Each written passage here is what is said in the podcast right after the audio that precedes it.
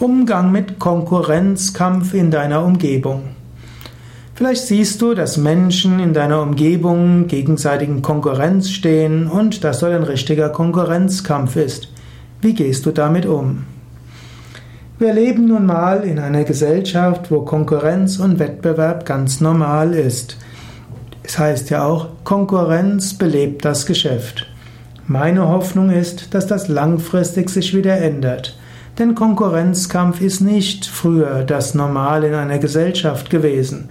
Gesellschaften waren früher nicht so dynamisch, sie waren nicht so leistungsorientiert, nicht so anspruchsorientiert.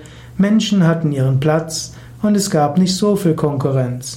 Man kann sagen, es gab schon Konkurrenz, das war dann oft mehr auf der Spitze und dort gab es dann Kriege und so weiter. Das war nicht besser als heute. Aber wir sind in einer sehr großen Konkurrenzgesellschaft.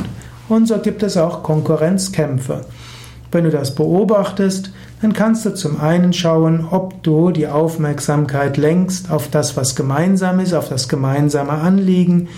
Oder wenn du feststellst, die haben gute Gründe für Konkurrenzkampf, beide wollen die gleiche Position haben oder beide wollen Yogaschüler bekommen oder beide haben Naturkostläden und wollen einen größeren haben oder was auch immer.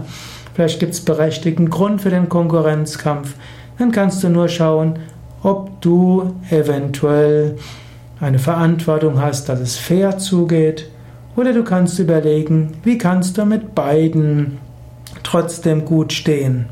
Und manchmal, wenn Menschen sehr massiv in Konkurrenz stehen, musst du dich entscheiden. Und es wird schwer fallen, auf der Seite von beiden zu stehen.